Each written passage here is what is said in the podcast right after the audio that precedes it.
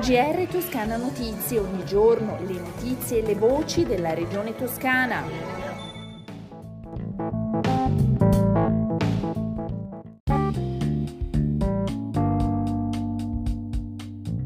Gentili ascoltatrici e ascoltatori, bentornati all'ascolto dell'odierna edizione di Toscana Notizie.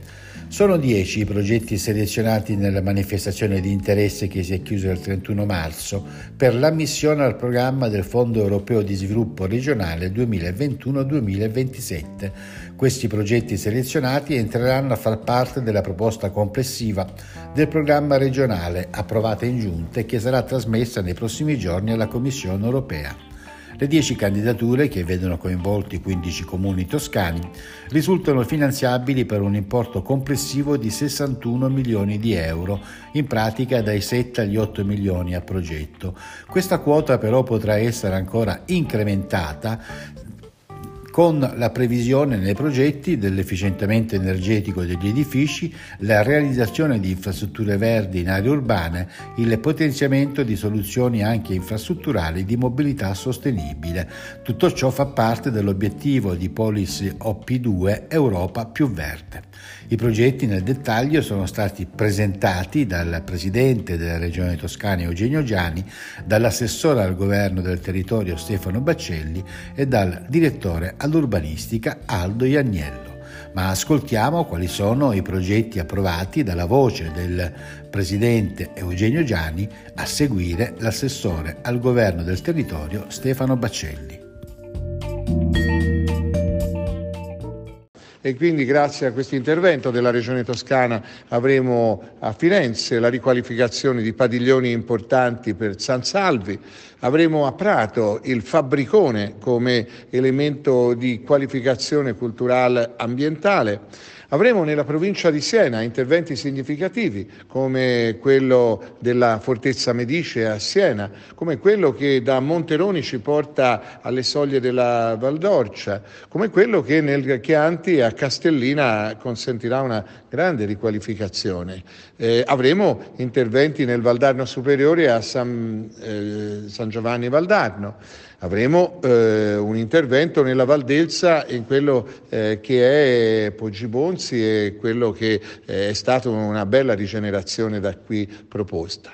E per quanto riguarda l'area pisana, da Calcinaia eh, arriveremo a, v- a Buti a Vico Pisano, caratterizzato peraltro proprio in questi giorni eh, dall'essere nominata dal Presidente della Repubblica città e avremo a Follonica un eh, intervento di qualificazione urbana.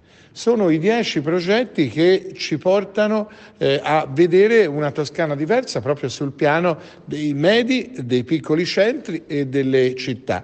Eh, la qualificazione attraverso la rigenerazione urbana è una delle cose che fra eh, Recovery Fund e, e strut- fondi strutturali europei noi puntiamo di più. 61 milioni di euro hanno partecipato 69 comuni con 46 progetti, questi, con questi 61 milioni di euro siamo in condizione di finanziarne 10 che interessano 15 comuni.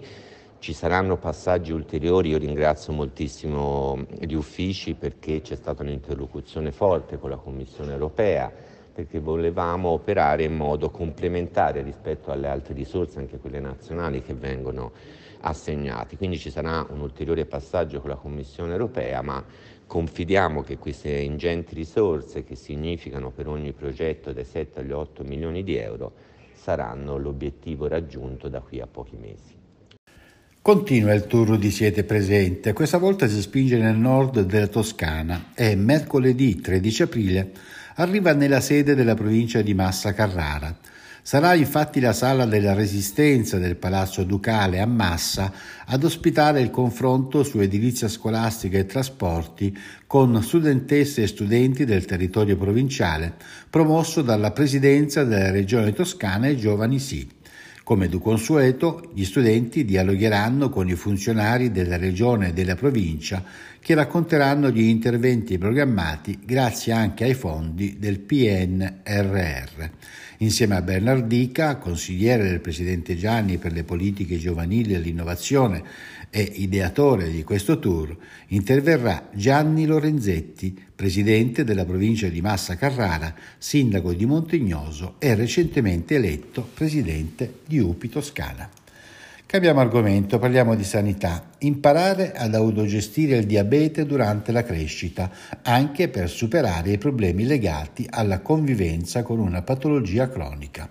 La Regione Toscana sostiene da oltre vent'anni l'organizzazione di campi scuola per bambini e adolescenti con diabete è dall'anno 2000 per l'esattezza che la Regione è impegnata in queste iniziative ed anche per il 2022 interverrà concretamente finanziando la realizzazione di una serie di eventi e puntando a coinvolgere il maggior numero possibile di giovani. Tre sono i progetti che la Regione, per una somma complessiva di 170.000 euro, sostiene. Uno coordinato dall'azienda ospedaliera universitaria Meyer per l'area vasta Toscana Centro, gli altri due rispettivamente delle aziende sanitarie di Toscana Sud-Est e Toscana Nord-Ovest. L'assessore regionale al diritto alla salute Simone Bezzini parla di progetti di grande valenza terapeutica. Vediamo ora i dati relativi all'andamento della pandemia da coronavirus in Toscana. Nelle ultime 24 ore i nuovi casi sono, sono 5.478, 42 anni l'età media, 8 i decessi. Le persone ricoverate oggi sono complessivamente 845, 5 in più rispetto a ieri, mentre calano i ricoveri in terapia intensiva, 3 in meno rispetto a ieri.